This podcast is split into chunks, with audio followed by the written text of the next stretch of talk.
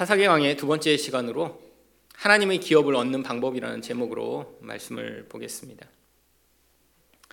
구약 성경의 아주 중요한 주제 중에 하나가 바로 기업이라고 하는 주제입니다. 창세기부터 하나님은 이 기업에 대해서 계속해서 족장들한테 말씀하셨고요. 또 이스라엘 백성들한테도 약속하셨죠. 그래서 출애굽기 6장 8절을 보시면 내가 아브라함과 이삭과 야곱에게 주기로 맹세한 땅으로 너희를 인도하고 그 땅을 너희에게 주어 기업을 삼게 하리라. 여기 한 번만 나온 게 아니라 성경을 읽다 보면 하나님이 각 족장마다 계속 내가 이 가나안 땅을 주겠다. 이 땅으로 너희 후손이 기업을 삼을 것이다라고 하는 약속이 계속되고 있습니다. 또한 이스라엘 백성들을 이렇게 이집트에 노예 생활을 하고 있던 자들을 불러 바로 그들이 가나안으로 그들을 인도하시면서도 이 약속을 반복해서 말씀하고 계시죠. 이 기업이 얼마나 중요하냐면 그래서 신명기에는 내가 이렇게 기업을 너희들한테 주겠다라고 하는 이 약속이 50번이나 반복됩니다. 아니 도대체 기업이 무엇이길래 하나님이 이 가나안 땅을 그렇게 기업으로 주시겠다라고 반복해서 말씀하고 계신 것일까요? 기업이라는 것은 1차적으로 생존을 위한 땅을 의미합니다. 뭐 지금으로 이야기하면 돈이죠. 월급이죠.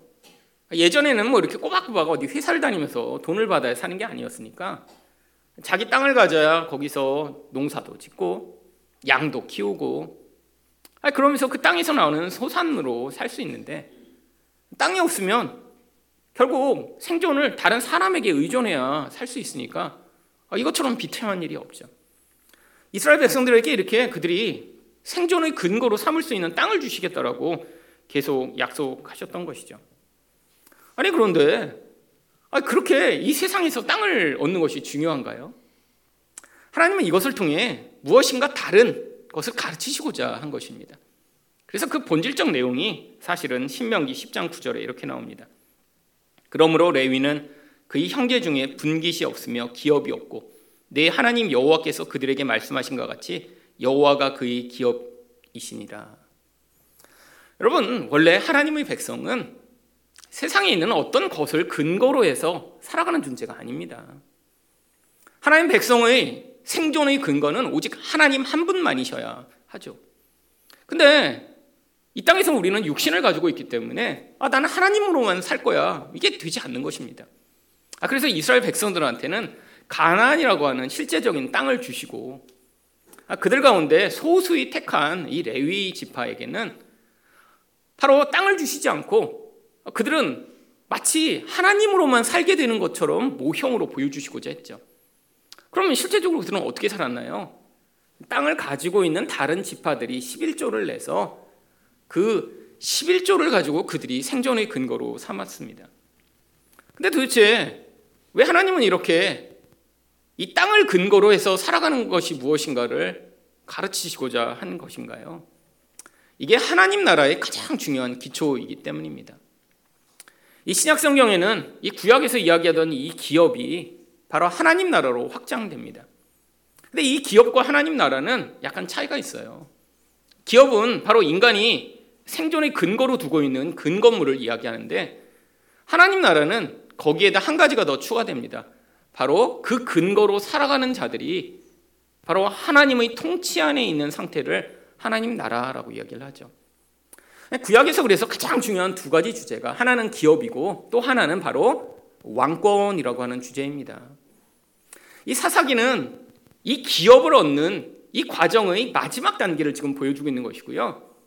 그 다음에 나오는 사무엘 상 하에서 바로 이 왕권이 어떻게 이루어지는가를 보여주며 결국 이 기업과 왕권의 이야기가 합쳐진 이야기가 신약 성경에서 바로 하나님 나라, 천국이라고 하는 개념으로 나타나게 되는 것이죠. 하나님 나라를 사랑한다. 우리가 하나님의 백성이다라고 하면 그래서 항상 두 가지가 충족되어야 합니다. 한 가지는 하나님 백성은 하나님만으로 근거를 두고 살아가야 하며 또한 하나님 백성은 하나님의 통치에 복종하는 인생을 살아가야 되는 것. 이게 바로 하나님 나라의 상태인 것이죠. 근데 이게 바로 하나님 백성이 존재하는 가장 큰 목적이고 행복입니다. 하나님 백성인데 만약에 하나님 말고 다른 것을 근거로 두고 살아가고 있다라고 하면 이거는 지금 세상에 눈에 보이는 무엇인가로 자기 생존의 근거 바로 자기의 존재의 근거를 삼는 것인데 이게 바로 세상 사람들이 살아가는 모습이죠. 돈을 자기 모든 기초로 삼고 살아가는 거예요. 내가 어떤 존재이냐가 뭐에 따라 달라집니까? 내가 얼마나 많은 돈을 가지고 있냐에 따라 달라집니다. 아, 나는 돈을 근거로 살아가는데 내가 그래서 그 근거인 돈이 없으면 나는 불행한 인생이고 저주받은 자며 아, 이 땅은 고통스러운 거예요. 근데 반대로 내가 돈을 의존하는데 내가 돈이 많아요. 그러면 스스로는 다른 사람이랑 어떻게 생각할까요? 야, 저 사람은 복 받았다. 저 사람은 행복하겠다. 아, 저 사람은 고난이 없는 것 같아. 여러분, 근데 진짜 그런가요? 아니, 그래서 세상에 이렇게 사람들이 그렇게 의존하는 돈이 많으면 행복하고 고통도 없고 늘 만족하고 너무 정말 천국 같은 삶을 사나요? 아, 그렇지 않다는 거 우리 너무 잘 알고 있습니다. 근데 대부분의 사람들은 이 세상 사람들이 그렇게 중요하는 돈이 그렇게 충분하게 없기 때문에 늘 아니야. 아, 나도 저렇게 돈이 많으면 행복할 수 있어 라고 착각하고 살아가는 경우가 많이 있죠. 여러분 또한 하나님의 통치가 없는 아, 내 마음대로 살아가고자 하는 게 이 세상 사람들이 가장 원하는 건 아닌가요? 근데 사람들이 그렇게 부자가 되고 높은 자리에 올라가려고 하는 또 가장 중요한 목적 중에 하나가 내가 원하는 대로 살고자 하는 욕구 때문입니다. 여러분, 사실 돈이 없다면, 지위가 낮다면 어떤 결과가 인생 가운데 자주 나타나나요? 남의 말대로 살아야죠. 아, 나는 아침 일찍 회사 가고 싶지 않은데, 아, 나는 그 회사에서 돈을 받으니까 아, 7시까지 나오세요. 아, 난 12시쯤 가고 싶은데. 아, 생각은 그렇게 하지만 절대로 내 마음대로 살 수가 없죠.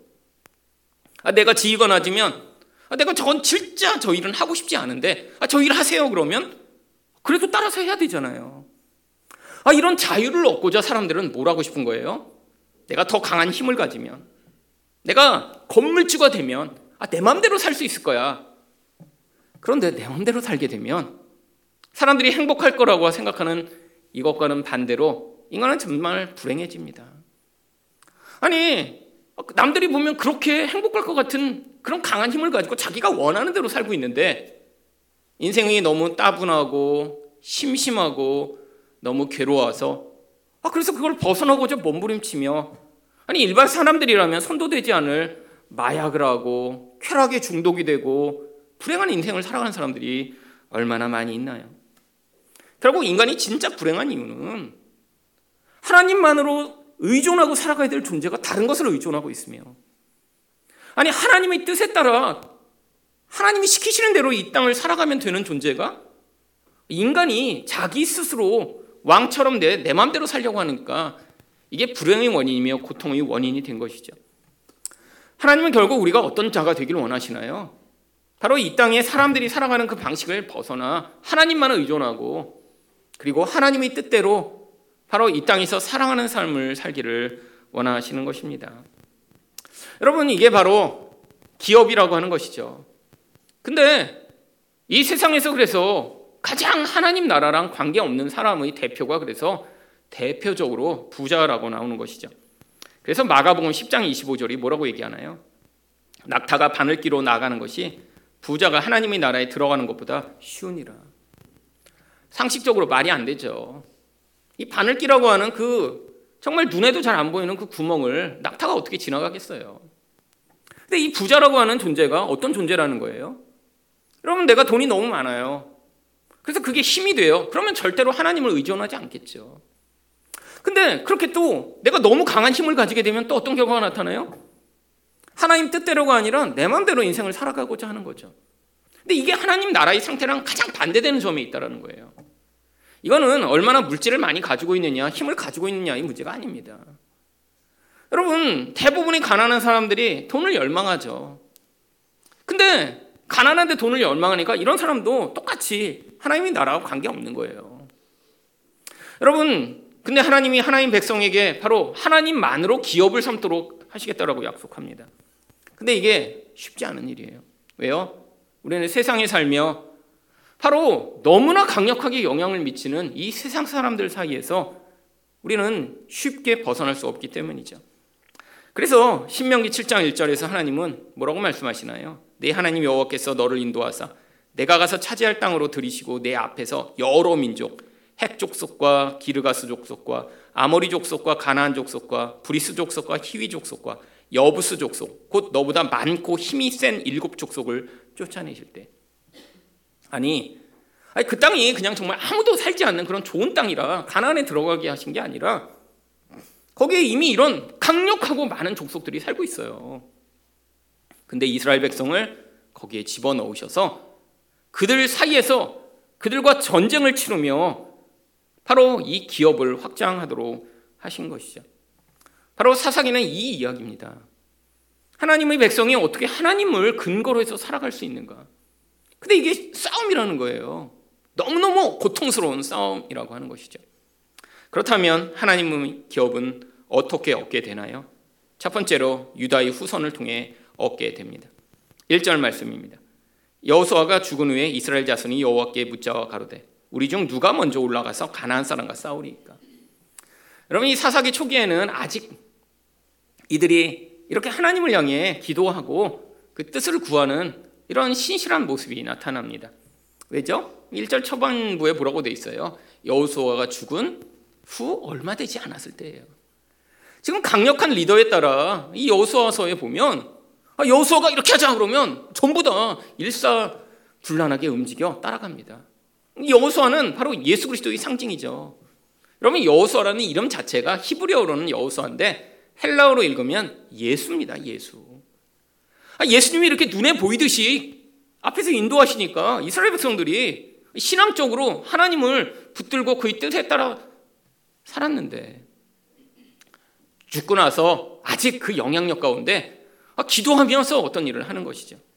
하나님이 그랬더니 뭐라고 답을 하시나요? 2절입니다. 여호와께서 가라사대 유다가 올라갈지니라 보라 내가 이 땅을 그 손에 붙였노라 하시니 물론 이렇게 한 번 하나님이 유다를 먼저 전쟁의 선봉에 세우실 수 있습니다. 근데 여러분 유다는 이스라엘 지파들 가운데 뭐 첫 번째 지파도 아니에요. 근데 이후에 벌어지는 이 사사기 모든 내용들을 보면 아, 마치 다른 지파들은 하나도 언급하지 않고 유다 지파 혼자서만 싸움을 하며 혼자서 이 기업을 얻는 일에 선봉에 서는 것처럼 묘사를 계속하고 있습니다. 8절을 보시면 유다 자손이 예루살렘을 쳐서 취하여 근데 9절에도 또 그 후에 유다 자손이 내려가 가나안 사람과 싸웠고 10절에도 보시면 유다가 또 가서 헤브론에 거한 가나안 사람을 쳐서 아니 다른 많은 지파들이 있는데 하필이면 이 유다의 후손인 이 유다 지파만 이렇게 싸움을 하고 아니 심지어는 아니 다른 지파도 이 유다 지파가 싸우는데 그냥 같이 동참을 해서 거기서 그 싸움의 결과를 얻어내는 것처럼 설명을 합니다. 17절입니다. 유다가 그 형제 시므온과 함께 가서 스밧에 거한 가나안 사람을 쳐서 그곳을 진멸하였으므로 아니 시므온도 다른 지파예요. 근데 마치 유다 지파가 없으면 하나도 땅을 얻을 수 없는 것처럼 성경이 묘사하고 있습니다. 그 이유가 무엇인가요? 바로 그 이유를 오늘 본문 19절 상반절은 이렇게 묘사합니다. 여호와께서 유다와 함께 하신 고로 그가 산지 거민을 쫓아내었으나 하나님이 유다와 함께 하셨다라고 하는 것이죠. 근데 이것이 단순히 아 그럼 하나님은 다른 지파와 함께 안 하시나요? 아닙니다. 이 하나님이 기업을 얻는 것이라는 것이 결국 하나님과 함께함으로 얻어내는 결과인데 하나님이 유다 지파를 통해서 우리에게 보여주시고자 하는 것은 바로 이 유다가 바로 하나님의 앞으로 모든 하나님의 백성이 기업을 어떻게 얻는가를 보여주는 모형이기 때문입니다. 창세기 49장 8절 10절에서는 그래서 야곱이 예언해 유다가 이렇게 나옵니다. 유다야 너는 내 형제의 찬송이 될지라 내 손이 내 원수의 목을 잡을 것이요 내 아비 아들들이 내 앞에 절하리로다. 여러분 왜 찬송이 되나요? 와, 너 정말 너무 잘했어. 멋져. 옆에 다른 지파들이 그렇게 한다는 거예요. 그 이유가 이 유다로 말미암아 원수가 목이 잡혀요. 목을 잡았다라는 건 정복했다라는 거죠. 그래서 원수가 꼼짝 못하게 된 그 상황을 보여주며 그걸로 말미암아 다른 지파들이 자유를 얻게 된다는 것입니다. 그뿐 아니라 10절에서는 또 유다를 뭐라고 예언하나요? 홀이 유다를 떠나지 아니하며 치리자의 지팡이가 그 발 사이에서 떠나지 아니하시기를 실러가 오시기까지 미치리니 그에게 모든 백성이 복종하리로다. 이 유다가 바로 통치자가 될 거라고 얘기합니다. 실로는 바로 평화를 의미하는 예수 그리스도를 상징하는 단어예요. 결국 메시아가 오셔서 평화를 주시는 바로 그 순간까지 유다가 어떻게 하겠다고요? 앞으로 이렇게 통치의 역할을 대행하는 역할을 하게 될 것이다 라고 하는 것이죠. 결국 이 유다 지파, 유다의 후손을 통해 하나님이 이 일들을 보여주신 건 하나님 백성들이 결국 이 세상과 싸워 아, 그런 하나님만으로 의존하며 하나님의 온전한 통치를 받게 되는 일이 오직 유다의 후손이신 예수 그리스도로만 이루어질 것임을 보여주고자 하는 것입니다. 그래서 신약 성경에서 자꾸 예수님이 유다 지파의 후손이라고 하는 사실을 이야기하고 있습니다. 히브리서 7장 14절을 보시면 우리 주께서는 유다로부터 나신 것이 분명하도다. 여러분, 아이 뭐 성경이 고리타분하게 왜 자꾸 족보를 얘기해? 여러분 고리타분해서 얘기하는 게 아닙니다. 여러분 우리들은 족보를 얘기하면 아, 내 뭐 과거에 내가 이렇게 뭐 누구 파에 무슨 모르시라고 뭐 이렇게 얘기하려는 사람도 있잖아요. 뭐 하려고 그래요? 자랑하려는 거죠.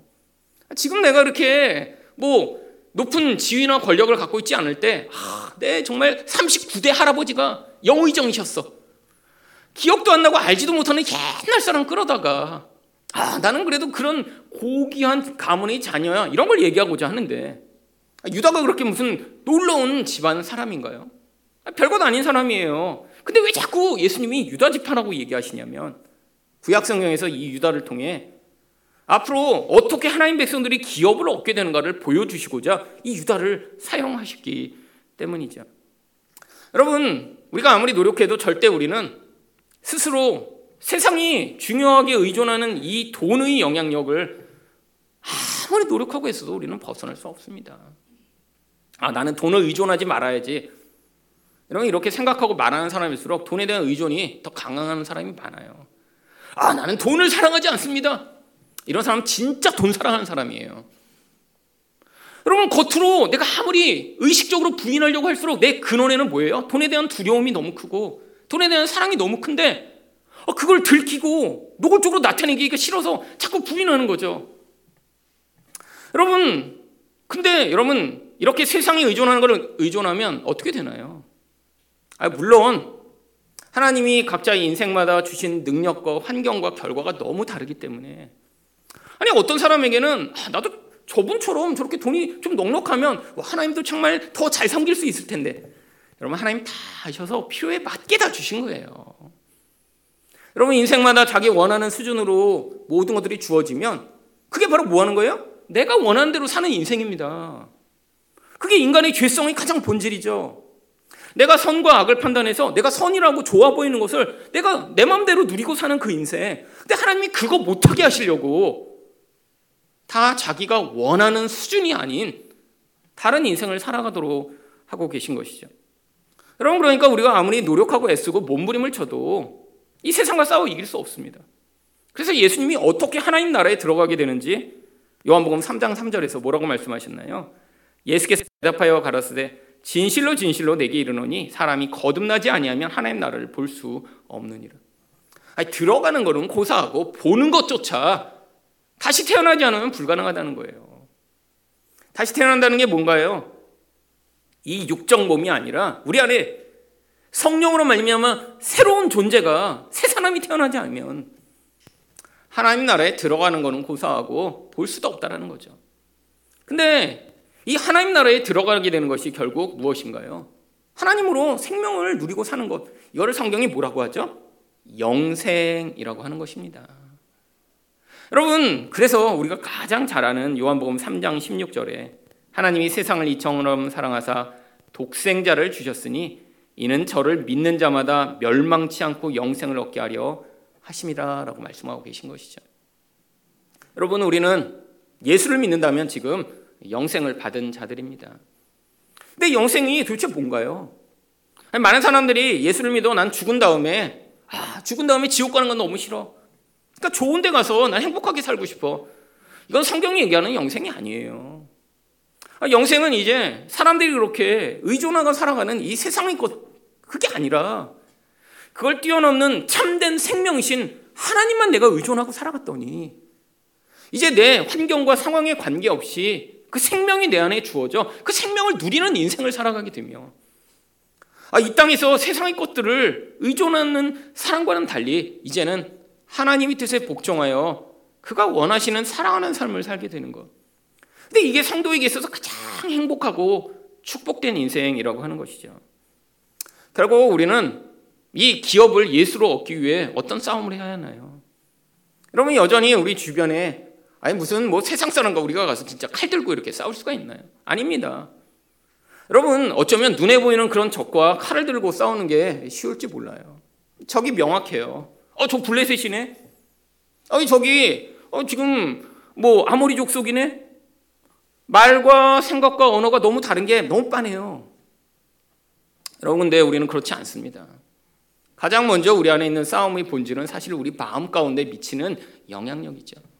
여러분 세상 사람들이 좋다 하는 거 우리는 보면 막 싫어 보이나요? 와, 막 거기에 막 마귀가 영향을 미치는 게 막 보여요. 안 그렇습니다. 우리도 다 좋아 보여요. 세상이 좋다는 거 우리도 보면 다 좋아 보이고요. 아, 세상이 나쁘다고 하는 거 우리도 보면 다 나빠 보여요. 그렇잖아요. 여러분 그 기준이 뭐죠? 근데 세상이 그것을 통해 자기를 높일 수 있고 나의 행복을 보장할 수 있으며 이 땅에서 쾌락과 만족을 가져오는 것이라면 세상은 다 좋은 것이라고 하고 그 좋은 것은 아주 소수만 누릴 수 있으니까 모두가 열망하는 것이죠. 여러분, 세상은 끊임없이 우리 안에서 우리가 학교에 다니며 친구들을 만나고, 아니, 우리가 TV를 보고 유튜브를 보고 계속 미치는 그 영향력 가운데 바로 이 하나님을 의존하지 않도록 만드는 이 영향력을 우리에게 너무나 세뇌시키고 있기 때문에 자연스럽게 우리도 살아가며 야, 나도 보이지 않는 하나님이 아니라 아니 하나님도 믿지만 하나님이 모두 해 주셨으면 좋겠어요. 내가 원하는 것들을 이 땅에서 충분히 주셔서 아 나도 이렇게 결핍되지 않고 내가 원하는 그런 강한 힘을 가지고 세상을 살았으면 좋겠다라는 생각을 하게 만드는 것이죠. 여러분 우리가 이 자리에서 이 말씀을 통해서 이것을 기억해야 합니다. 여러분은 우리 생존의 근거는 하나님만 되셔야 돼요. 그래야 우리가 하나님의 뜻에 복종하며 이 세상이 추구하는 그 길에서 벗어나 바로 예수 그리스도를 믿는 것이 무엇인가를 참으로 누리며 살 수 있습니다. 결국 우리 가장 본질의 싸움은 무엇인가요? 예수를 믿는다면 이 땅에서 우리를 유혹하는 이 유혹과 우리가 끊임없이 싸워가며 하나님, 제가 정말 하나님만을 의존하고 살아가는 것이 무엇인가를 가르쳐 주시옵소서라는 기도를 드릴 때 여러분이 이 세상이 계속해서 여러분에게 미치는 그 유혹에서 벗어나 참 자유를 누리는 인생을 살 수 있을 것입니다. 두 번째로 하나님의 기업은 어떻게 얻게 되나요? 담대한 믿음으로 얻게 됩니다. 11절 말씀입니다. 거기서 나아가서 드빌의 거민들을 쳤으니 드빌의 본 이름은 기랏 세벨이라. 이것도 유다 지파 이야기입니다. 근데 지금 유다 지파 전체를 이렇게 이야기하다가 갑자기 성경이 가로를 치고 유다 지파의 대표적인 한 사람인 바로 갈렙의 이야기를 갑자기 시작하죠. 바로 보편적인 이야기를 하다가 어떤 한 사람의 이야기를 통해 하나님이 이 유다 지파를 통해 한 가문에서 어떻게 역사하고 계신지를 대표성을 가지고 지금 보여주고 있는 것이에요. 아, 그래서 12절 상반절에 갈렙의 이야기가 나옵니다. 갈렙이 말하기를. 여러분 이 갈렙은 어떤 사람으로 우리가 기억하고 있나요? 바로 여호수아에서 여호수아와 갈렙이 세트로 나와서 아주 믿음의 사람으로 우리가 기억하고 있는 사람이죠. 그래서 여호수아 14장 6절을 보시면 그니스 사람 여분네의 아들 갈렙이 이스라엘의 열두 지파에서 한 명씩 정탐꾼을 뽑은 대표자를 뽑을 때 그 대표적으로 나왔던 사람이 바로 갈렙이라는 사람입니다.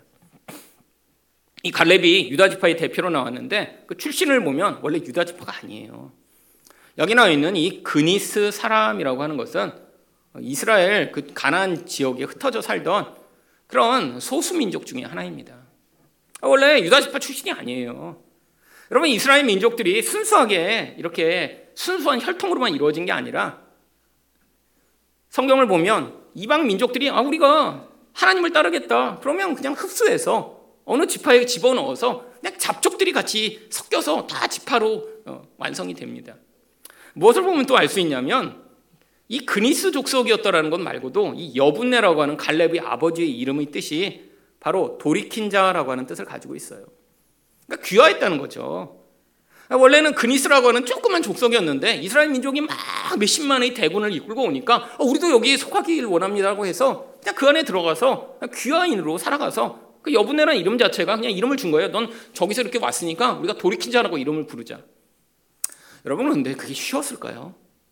아니 한 민족으로 이루어진 집단에 아니 이렇게 이방 민족이 들어와 살아요. 여러분 앞으로 한국에도 지금 이미 많이 벌어지고 있잖아요. 동남아나 중국이나 이런 이방 사람들이 들어와 지금 한국에 200만 명이 넘게 살고 있고요. 많은 사람들이 결혼해서 가정을 이루어 이렇게 다문화 가정들이 굉장히 많이 생겼습니다. 여러분 쉽지 않죠. 우리랑 피부색이 달라요. 먹는 음식도 다르고 몸에서 그러니까 나는 냄새도 달라요. 이거 지금 어려운 일입니다. 여러분 아마 이 갈렙의 가문도 굉장히 힘들었던 것 같아요. 무엇을 보면 알 수 있냐면 이 갈렙이라는 이름이 좋은 이름이 아니라 개라고 하는 뜻입니다. 개. 아니 사람 이름은 어떻게 개라고 지을까요? 그러면 이 여분네가 경험한 그 고통, 수치, 멸시 이 모든 게 그 아이 이름에 그냥 담겨 있는 거죠. 개 같은 자라는 거예요. 여러분 이스라엘의 개는 지금의 우리 애완견이 아니라 쓰레기를 뒤지는 아, 그런 정말 야생의 가장 더럽고 추한 존재를 일컫는 말입니다. 갈렙이 그냥 개예요, 개. 근데 어떻게 그렇게 개처럼 취급받던 갈렙이 이 유다 지파의 지도자가 될 수 있었을까요? 이게 바로 그가 왜 다른 사람과 다른 믿음을 가지게 되었는지를 보면 바로 그 결과가 이렇게 나타났음을 알 수 있죠. 너무나 천대받았어요. 멸시받았어요. 아버지로부터 너무나 많이 고통받고 이스라엘 민족의 동화되기 위해 애쓰고 노력했는데 그 과정에서 결국 하나님을 의존하지 않으면 안 되는 믿음이 생겼던 것이죠. 여러분 똑같이 가나안에 가서 정탐을 하고 왔습니다. 그랬더니 다른 10명의 정탐꾼들이 뭐라고 보고를 했나요? 민수기 13장 32절과 33절입니다. 이스라엘 자손 앞에서 그 탐지한 땅을 악평하여 가로되 우리가 두루 다니며 탐지한 땅은 그 거민을 삼키는 땅이요 거기서 본 모든 백성은 신장이 장대한 자들이며 거기서 또 네피림 후손 아낙 자손 대장부들을 보았나니 우리는 스스로 보기에도 메뚜기 같으니 그들이 보기에도 그와 같았을 것이니라. 여러분 이게 객관적 사실이죠. 가봤더니 정말 키가 크고 아니 거기서는 정말 장대한 거인족들이 살고 있으며 자기들이 볼 때 야, 우리들은 이렇게 조그맣고 힘이 없는데 이거 불가능하잖아. 근데 똑같은 걸 보고 여호수아 갈렙은 뭐라고 반응했나요? 민수기 14장 6절과 8절부터 9절입니다. 그 땅을 탐지한 자 중 눈의 아들 여호수아와 여분의 아들 갈렙이 그 옷을 찢고 여호와께서 우리를 기뻐하시면 우리를 그 땅으로 인도하여 들이시고 그 땅을 우리에게 주시리라. 이는 과연 젖과 꿀이 흐르는 땅이니라. 오직 여호와를 거역하지 말라. 또 그 땅 백성을 두려워하지 말라. 그들은 우리 밥이라. 그들의 보호자는 그들에게서 떠났고 여호와는 우리와 함께 하시느니라. 그들을 두려워 말라 하나. 아니, 똑같은 걸 봤어요. 근데 열 명은 다수는 야, 우리는 메뚜기야. 가면 우리 죽을 거야. 절대 안 돼.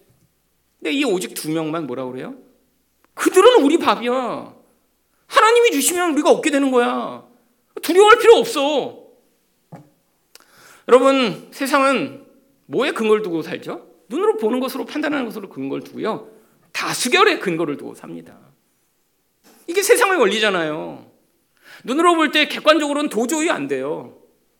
성경에 나오는 이 거인족들이라고 하는 이 족속들은 아마 정말로 장대한 자들이었을 것입니다. 여러분, 여러분 그들과 싸울 수 있겠어요? 여러분 2m짜리랑 160cm 꼬마랑 싸움이 되겠어요?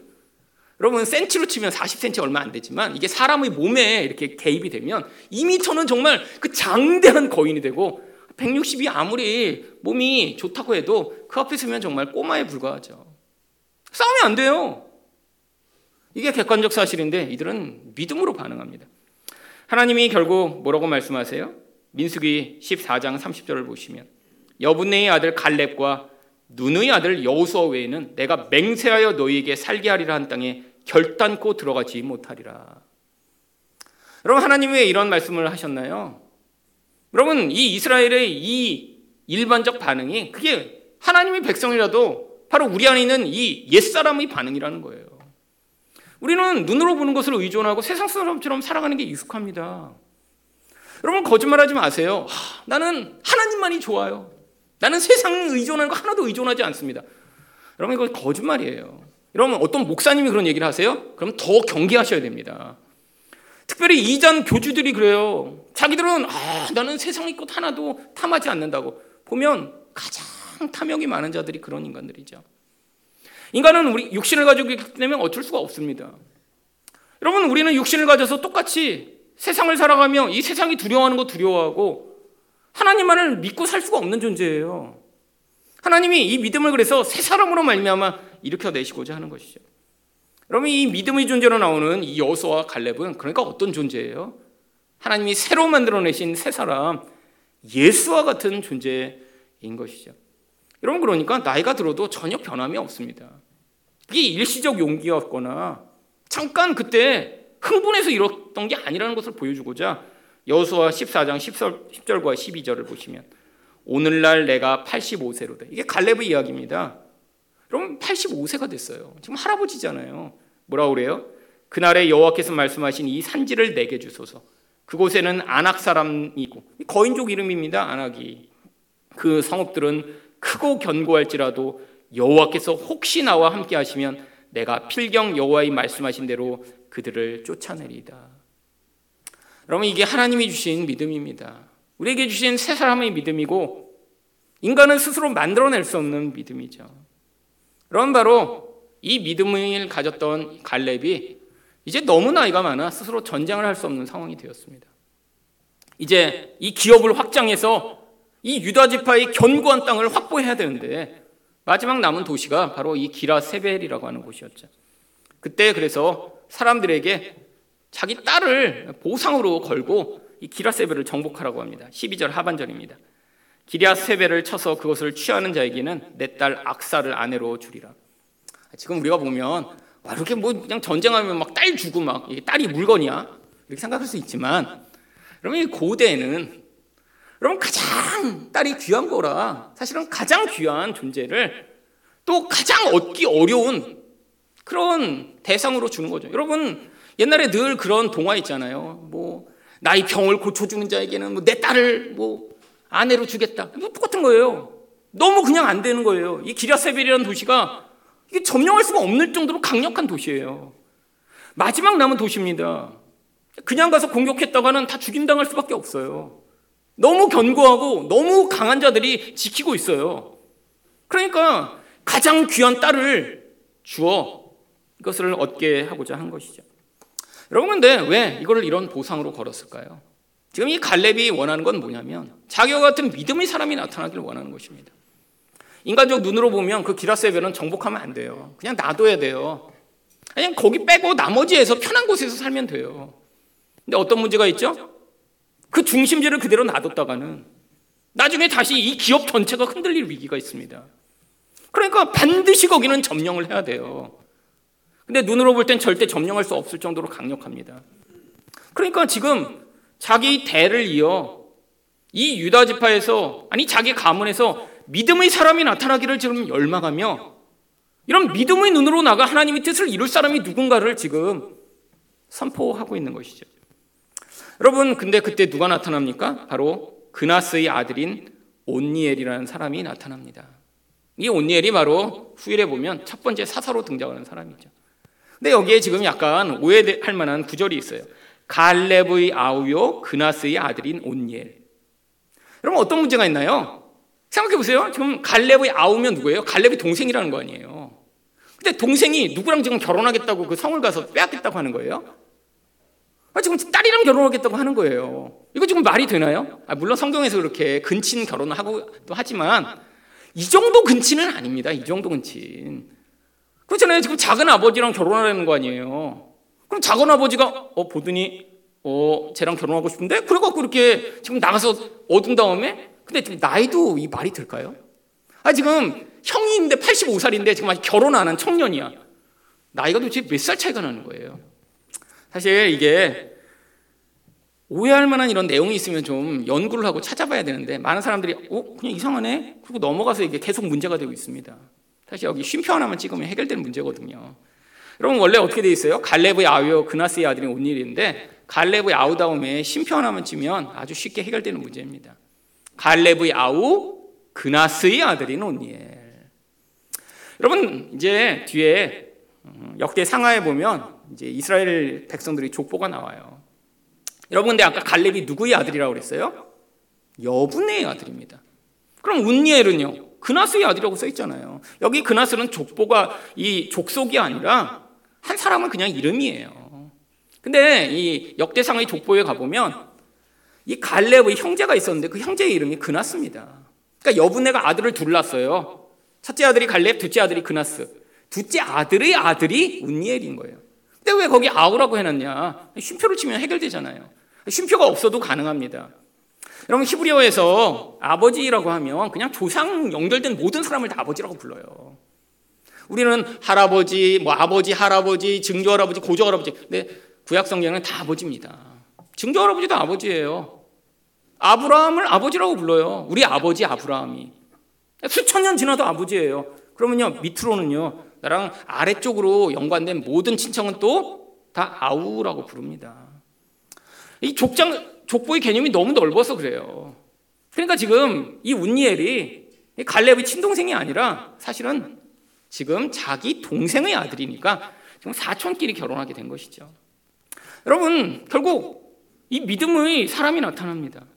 이 온니엘이 결국 이 갈렙의 믿음을 의 유산을 이어가느며 이 유다 지파가 계속해서 이 기업을 확보할 수 있도록 한 사람이죠. 여러분, 바로 그런데 이 온니엘뿐 아니라 이 악사 또한 믿음의 사람임을 14절과 15절은 이야기합니다. 악사가 출가할 때 그에게 청하여 자기 아비에게 밭을 구하자 하고 나귀에서 내림에 갈렙이 묻되 내가 무엇을 원하느냐 가로되 내게 복을 주소서 아버지께서 나를 남방으로 보내시니 샘물로 내게 주소서 하매 갈렙이 윗샘과 아랫샘을 그에게 주었도다. 여러분 이렇게 샘 달라고 한 게 이게 어떻게 믿음인가요? 욕심처럼 보이진 않으세요?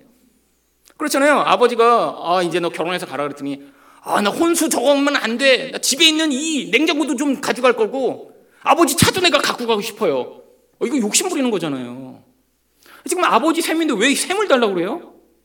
여러분 이 이스라엘 백성에게 샘은 생명과 같은 것입니다. 어 이거 너무 욕심 많이 부리는 욕심쟁이 딸이 아버지 거 뺏어가는 거 아닌가요? 아닙니다. 여러분 이 샘이라는 건요 그 땅을 영구히 소유하기 위한 근거가 되는 거예요. 아, 잠깐 가서 힘든 땅이고 어려운 땅인데 이 악사는 어떻게 생각했냐면 거기가 힘들고 어려우고 거인이 존재하더라도 그 땅이 영구한 유다 지파의 소유가 되도록 하기 위해 샘을 근거로 해서 그 땅을 소유하겠다라는 믿음의 선포를 하고 있는 거죠.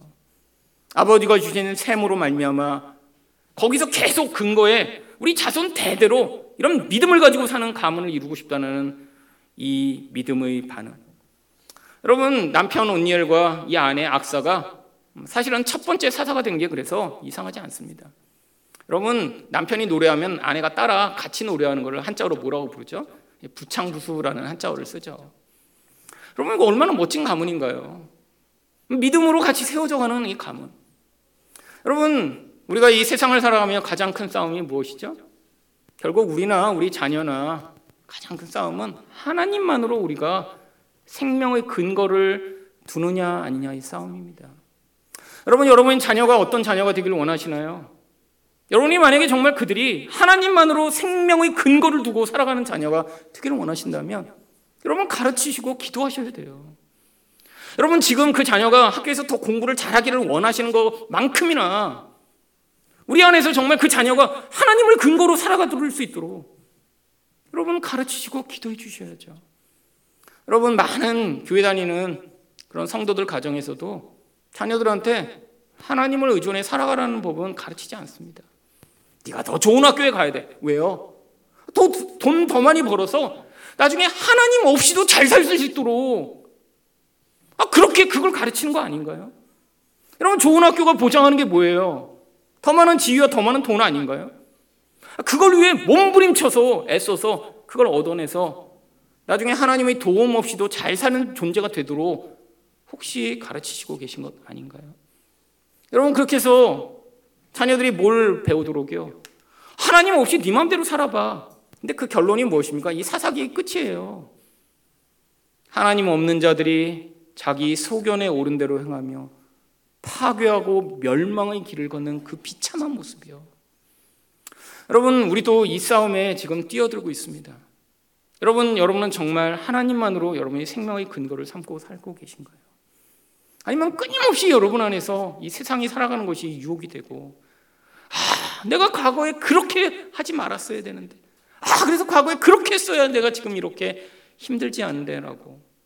아, 과거를 후회하며 혹시 여러분 안에서 지금 세상에서 자기를 높일 수 있는 기회를 잃어버린 것에 한탄하고 살아가는 것은 아닌가요? 또한 여러분은 정말 하나님 뜻대로 그 뜻에 순종하며 살아가고 계신가요? 아니면 내가 원하는 삶을 살고자 몸부림치는 삶을 살고 계신 것은 아닌가요? 여러분 우리 안에 그래서 믿음이 필요합니다. 보이지 않아요. 아무도 그렇게 사는 사람이 없는 것 같아요. 세상 사람들은 모두 다 어, 네가 그렇게 살아도 되겠어 라고 이야기하는 것 같지만 그 안에서 우리뿐 아니라 우리 자녀에게 이 믿음의 유산을 전수함으로 말미암아 오직 예수 그리스도로만으로 영원한 기업을 삼고 살아가는 자들을 만들어내는 것이 바로 이 하나님의 백성들의 사명이며 목적입니다. 오직 예수로 기업을 삼고 그 은혜를 누리는 여러분 되시기를 축원드립니다.